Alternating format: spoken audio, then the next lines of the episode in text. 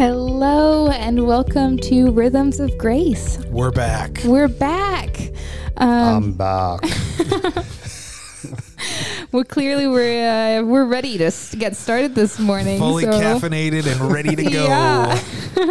Yeah. So what are we talking about today, son? Well, things I wish I knew in general and broadly. And I think that is, well, and I could say this for me too. Like when I became a Christian in college, one of the things that was kind of ingrained in me is that everything happens for a reason. Mm-hmm. And over the years, I found that's actually not helpful. It can actually be damaging and destructive, and we'll walk that out. But really, sometimes there isn't a specific reason that something happens. That's a hard pill for me to swallow. Really? I don't think you're wrong. Okay. I don't think you're wrong. I just have I have such a desire for there to be like a deep, meaningful sort of reason for things, you know, especially when it comes to suffering or difficulty. But I think you're right. I think sometimes things just happen. I'm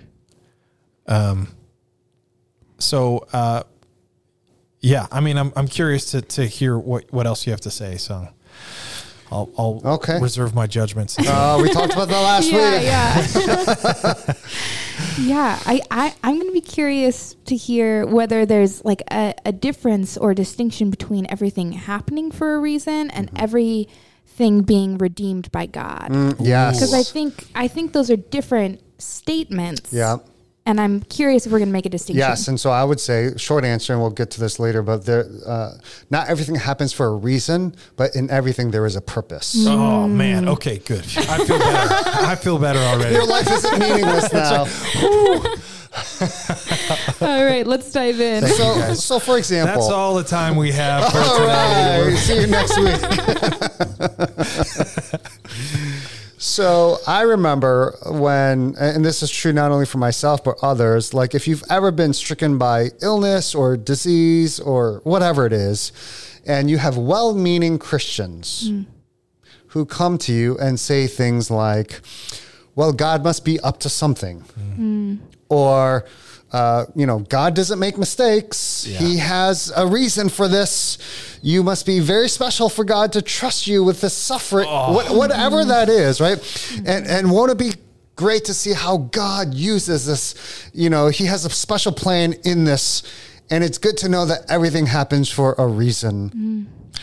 As someone who has experienced, I would say, significant suffering in my life, those type of comments make me so angry. They make me so angry because it just is like, what it ends up feeling like is like, you don't even care. You just sort of want to make yourself feel better. Right. Like you're dealing with your own suffering by minimizing mine. And that just feels not very loving, quite frankly. I feel like I maybe have had the opposite experience where like when I went through suffering, these were the messages I was telling myself where I was like, okay, everything happens. You know, I was sick for 2 years and like, you know, by the end of it, I was kind of like, you know, if I stopped taking these 10 medications, it would be a very simple, like quick demise, you know, like of how sick I was kind of like where I was at in terms of processing it. And, in throughout it all, I was like, okay, but everything happens for a reason. And so for me, it was, I was so thankful that I had people in my life to say like you can give yourself grace not to know the reason. Yeah.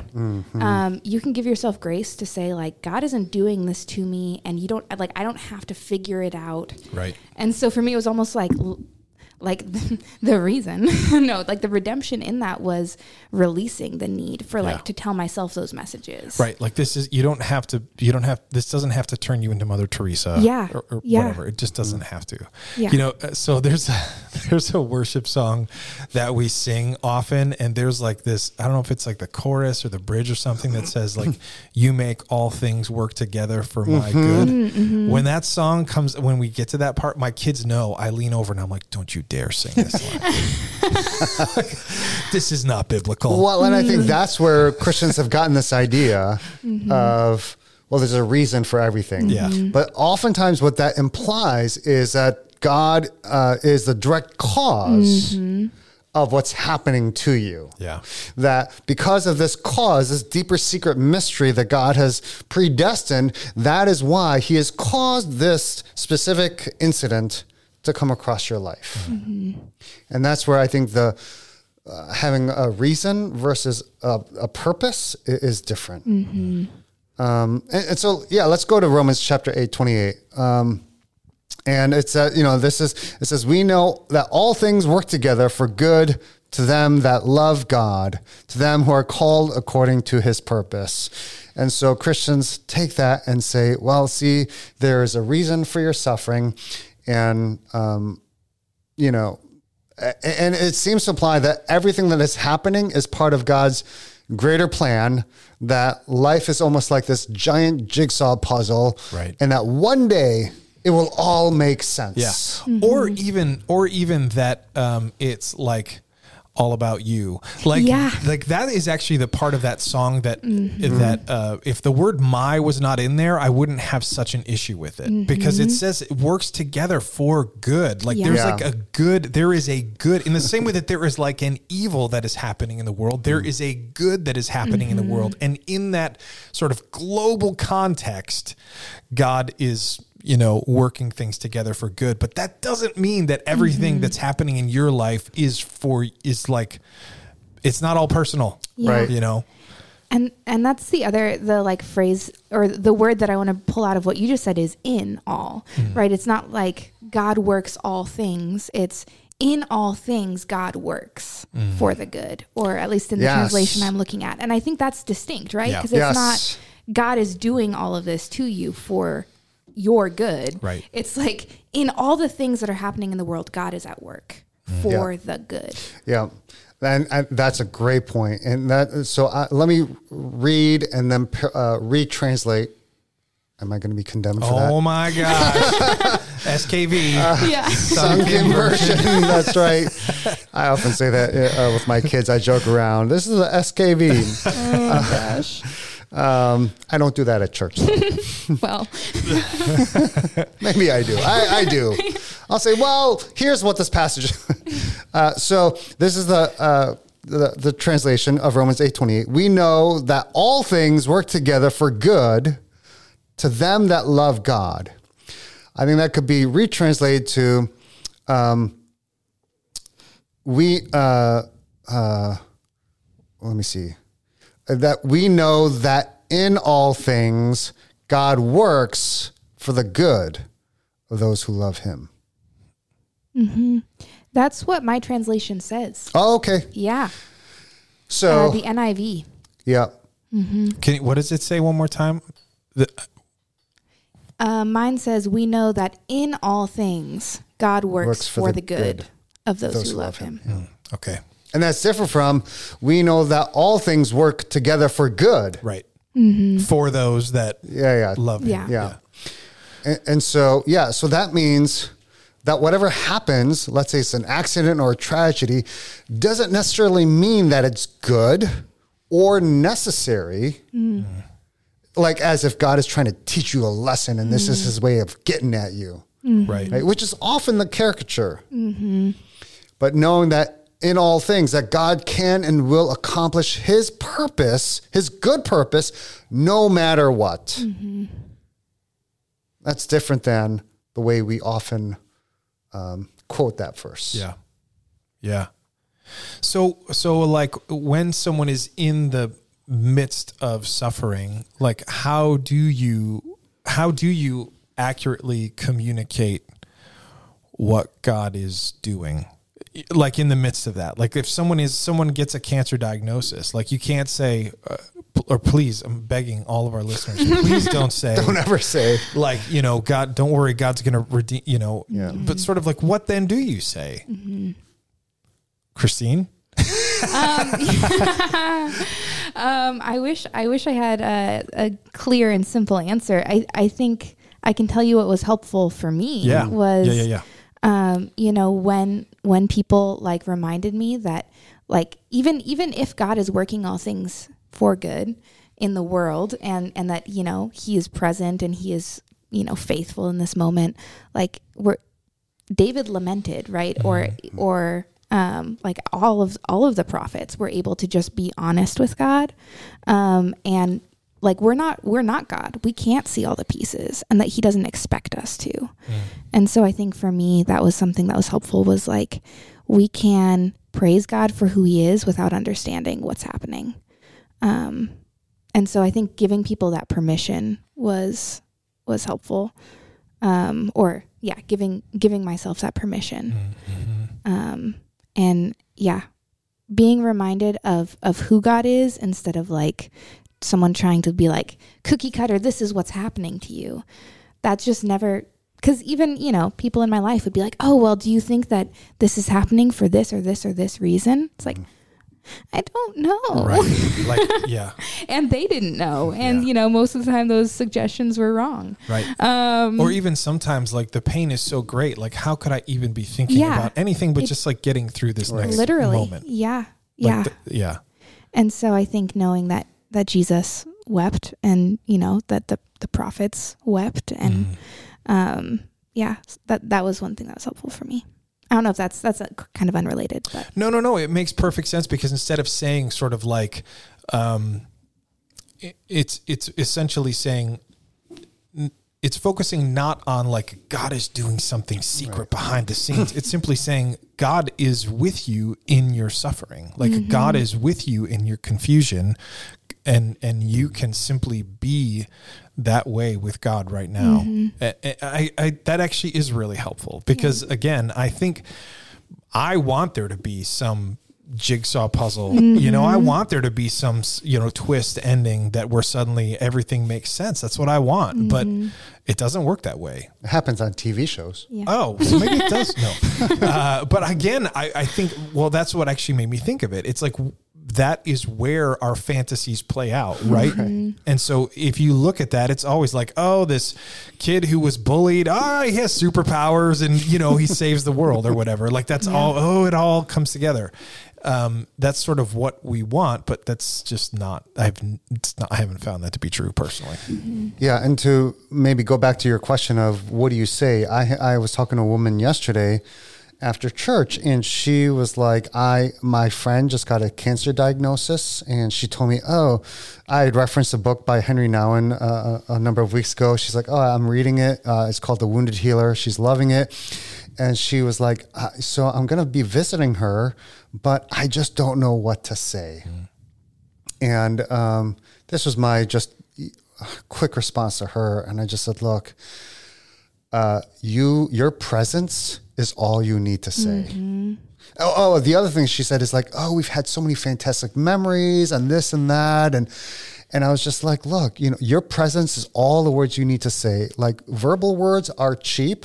You just being there is God's presence with her and to her. And I said, and if I were her, I would want to reminisce about all the memories that you have about our shared experience together. That would be so fulfilling and satisfying, even in the last hours of my life, is to just weep with joy over all the goodness and memories that we have shared, right? Not these platitudes of, well, you'll be in a better place. Oh my goodness, terrible thing to say. Mm-hmm. Or, any other Christian platitudes, right? And I think when you're walking with people who are suffering, it feels really awkward to not be able to know what to say. Yeah. Mm-hmm. But that's also like your presence, your touch is the very thing that they need. Mm-hmm. Or that, because words cannot express the level of grief,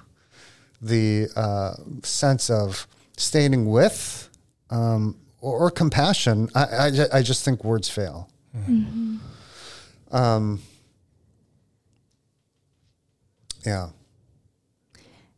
And just being present and quiet when needed also can give them the opportunity to share what's been on their heart, because a lot of times, when you're sick, you do a lot of listening, and there isn't always a lot of space for talking. And so, it takes a lot of silence, or at least, for me, when people would kind of come over and I was feeling really bad, I would probably be silent for like a half hour before I could formulate a thought. And so there were people where I didn't say five words the whole time we were together. And then there were people who just knew to sit and sit long enough to be able to listen. Yeah. I think that's one thing that's hard for us as humans is sitting in silence. Yeah. I think the reality that we live in a fallen world is the biggest reason. I mean, a big reason why I think not everything happens for a reason. You know, like let's say a tree falls and, you know, damages your car. Like if you start going like, okay, why did this happen? There must be a reason. Mm-hmm. Like you're going to drive yourself spiritually insane. Yeah. Hey, this earthquake, you know, it hit this country. Like, you know, and there's, again, those preachers who are like, God hates, you know, whatever. And it's just so like, look, you know, the earth is just trying to bring equilibrium to itself. Mm-hmm. An earthquake, really, if you think about it from the earth's perspective, is a way of self recalibrating to equilibrium. Yeah. We just happen to be in the way. Mm. And so sometimes there isn't a quote unquote reason, like, because again, like, oh, why did this earthquake happen? Oh, well, there was sin in that. Oh, well, okay. So again, if you take a step back, you know, why did that tree fall? Well, there was a windy storm the night before. It's not necessarily God trying to send you a message. Mm-hmm. It just happens because we live in an imperfect world. Sometimes it's totally an accident. Sometimes it's we're in the way. We get in the way of nature.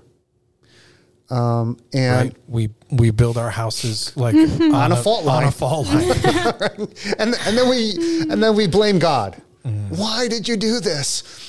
And again, it's like now, despite all that tragedy and suffering, God's good will and His purposes will be accomplished despite tragedy and suffering.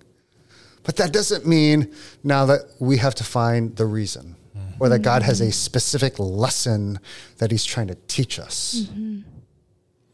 Why do you think why do you think we want that so badly? Like, why do you think we want, and again, I'm sort of like is asking myself this question as well, but like, why do I so desperately want there to be a reason for everything? Why do I so desperately want there to be sort of a significant meaning behind everything that happens? Somebody help me out. I'm just trying to. I think at least part of it is something, I don't remember which of you mentioned this earlier, but this desire for us to be the center of the story, right? Where it's like, we want to be the main character. And, I think, when you're talking about the song, like we want everything to be working together for my good. Mm. And so if everything that happens in this world is working together for my good and I'm the main character, then everything has to be part of this plot, right? Like this plot line of my life. Yeah. And I think, I don't know if it's ingrained in us because of human nature, if we read and watch too many movies, but that's what comes to mind for me. No, that's good. I mean, it reminds me, one of the most profound turning points in my life was absolutely based on sort of that change of perspective, where it was it was a guy who's not on staff at Grace anymore, but he essentially just challenged us to think of ourselves as being in God's story, not God being in our story, you know, and that shift led to some really significant turning point for me and my family. But that's exactly what happened, you know, sort of, I think my tendency is to think of myself as like the main character. It's only you, Nate. Oh, none of us. Shoot. Well, then why can't I be the main character? If you guys are all happy to play second fiddle. And I think that's where the danger is when you think, oh, there has to be a reason for everything, and it's centered around my life because then this is the argument Satan used against Job, right? If God is responsible for all this suffering, then obviously He's not very good to you. Mm. He's not very powerful because if it's for your good, and this is where as Christians, we will get angry at God. Like, you know, how is this for my good? Right. Mm. Right. Like, how is this tragedy or this accident for my good? And to direct a lot of that anger and blame towards God versus, and there is a larger purpose where we are, like you were saying, Nate, we are invited into His story. Mm-hmm. And that doesn't mean we're like a pawn in this big divine chess game. But we have an important part of that story, just like Job did. And here's the thing that's really amazing, in my opinion, with Job is the whole time he's thinking, like, why is this happening to me? And yet he's praising God in it. He doesn't realize the cosmic wager, if you will, the grand narrative of what was happening behind the scenes. All he could see was, from his own lens, the suffering that he was going through. Sometimes I wonder, right? Like, again, not that there's a reason, but there is a purpose. Like, we sit here and go, like, why is this happening to me? And I wonder if it, and maybe this might sound somewhat heretical, but is there more hanging in the balance? Not for my obedience, not just from one single person's obedience, but as God's people, is there so much more hanging in the balance in terms of our response to God in obedience to His story? Right. And if that were true, that would be sort of a result or a good that we won't be privy to, like this side of heaven. Right. Which again, sort of like begins to dismantle sort of our hope that there's the final chapter sort of wraps everything up, you know? Yeah. I'll be heretical too. I'm with you on that song. I think it's possible. I think it's possible. That's true. Yeah, I do. I think the other thing that this also does when we try to say that everything happens for a reason is I think it misplaces our hope in kind of answers and resolutions, kind of this side of heaven, kind of like a TV show, right? Or a movie. We want that nice bow. We want to go at the end of this season or this episode to go, oh, this is why this happened. Yeah. And again, we're not the center of the story, so God didn't cause this rainstorm or this hailstorm to happen or not because, you know, of my wedding or that's not it, right? But that's often how we interpret things. Like, oh God, we prayed for that would it rain for our wedding, and it's like, well, legitimately, there's a farmer on the other side of that who's praying for rain, I mean, right? Like, so who does God like better? Yeah, right. So again, that's where some of the danger is to think like. In this way. Now the question is, can a bad thing ever be a good thing? And we've been hinting around at that and talking about that, right?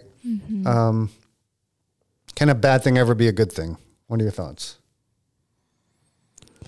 I mean, I think based on what we've been talking about, I think it's possible to say that a bad thing can be redeemed. You know, like good things can come out of it, but I don't know. I don't know if I would go further than that. I don't know if I would say like sometimes a bad thing happens so that a good thing can happen. Yeah. I don't know.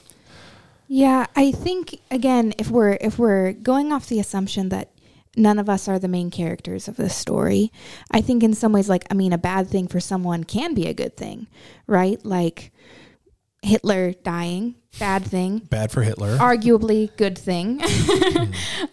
So yeah, I think, I mean, in that sense, remembering that we're not main characters, bad things can be good things. But I think if we go back to believing that we are main characters, you know, I think bad things, regardless of whether they can be good things, can be redeemed, if that makes sense. That was a little bit...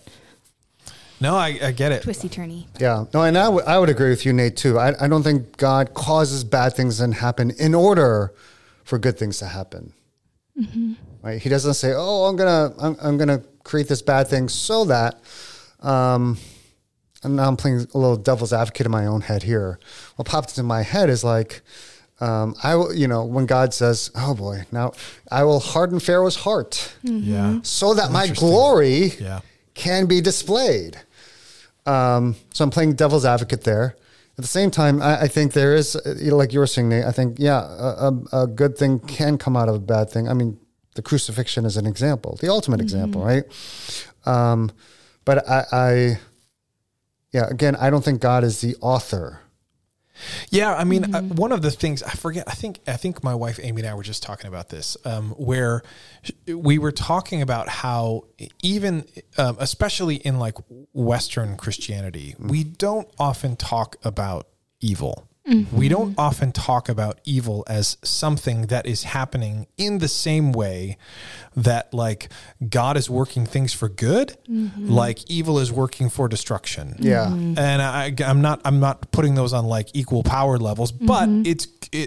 I think we don't like to think about that, but all of this makes a lot more sense if you're saying like in the same way that God is working towards good, there evil is actively working against that, you know, mm-hmm. evil in the human heart, evil in the spiritual realm, like, mm-hmm. and with that being the case, it's like God doesn't have to make bad things happen. Mm-hmm. Like bad things are going to happen because people are evil yeah. and there's evil in the world and stupid. Yeah. Mm-hmm. Yeah. Right. Yeah. Both. let's not forget about stupidity as the cause of bad things happening. Yeah. But in that framework, it's for me, it's just, I'm sort of like speaking to myself. It makes more sense for me to think, oh yeah, no, God didn't cause that. It's mm-hmm. that evil caused that. Satan caused that. The depravity of the human heart caused that. And out of that, God will bring some sort of redemption. Mm-hmm. Mm. Yeah. I guess as you were talking, I was like, you're right. It's of course we would, kind of jump to blaming God or trying to like seek a reason from God when we don't have a good like way of talking about evil, yeah. Just in the American church. No. Yeah. Good word, Nate. It was Amy's word. All my good words are, let's be honest. We actually invited her because she was here in the studio to say, hey, another guest. And she refused. Yeah, she doesn't like to be on the podcast. No. No. She did it once. She did it once because she loves me so desperately. But that was all. That was it. We reached the limit. One time guest. So that's does everything happen for a reason? That's kind of the things I wish I knew. Not everything happens for a very specific reason because of you. Mm-hmm. Yeah. No. Fun episode. Hope you guys feel a lot better about this. Sorry, everybody. Now. You're not as important as you thought you were. It was great chatting with you guys, and we'll see you next week.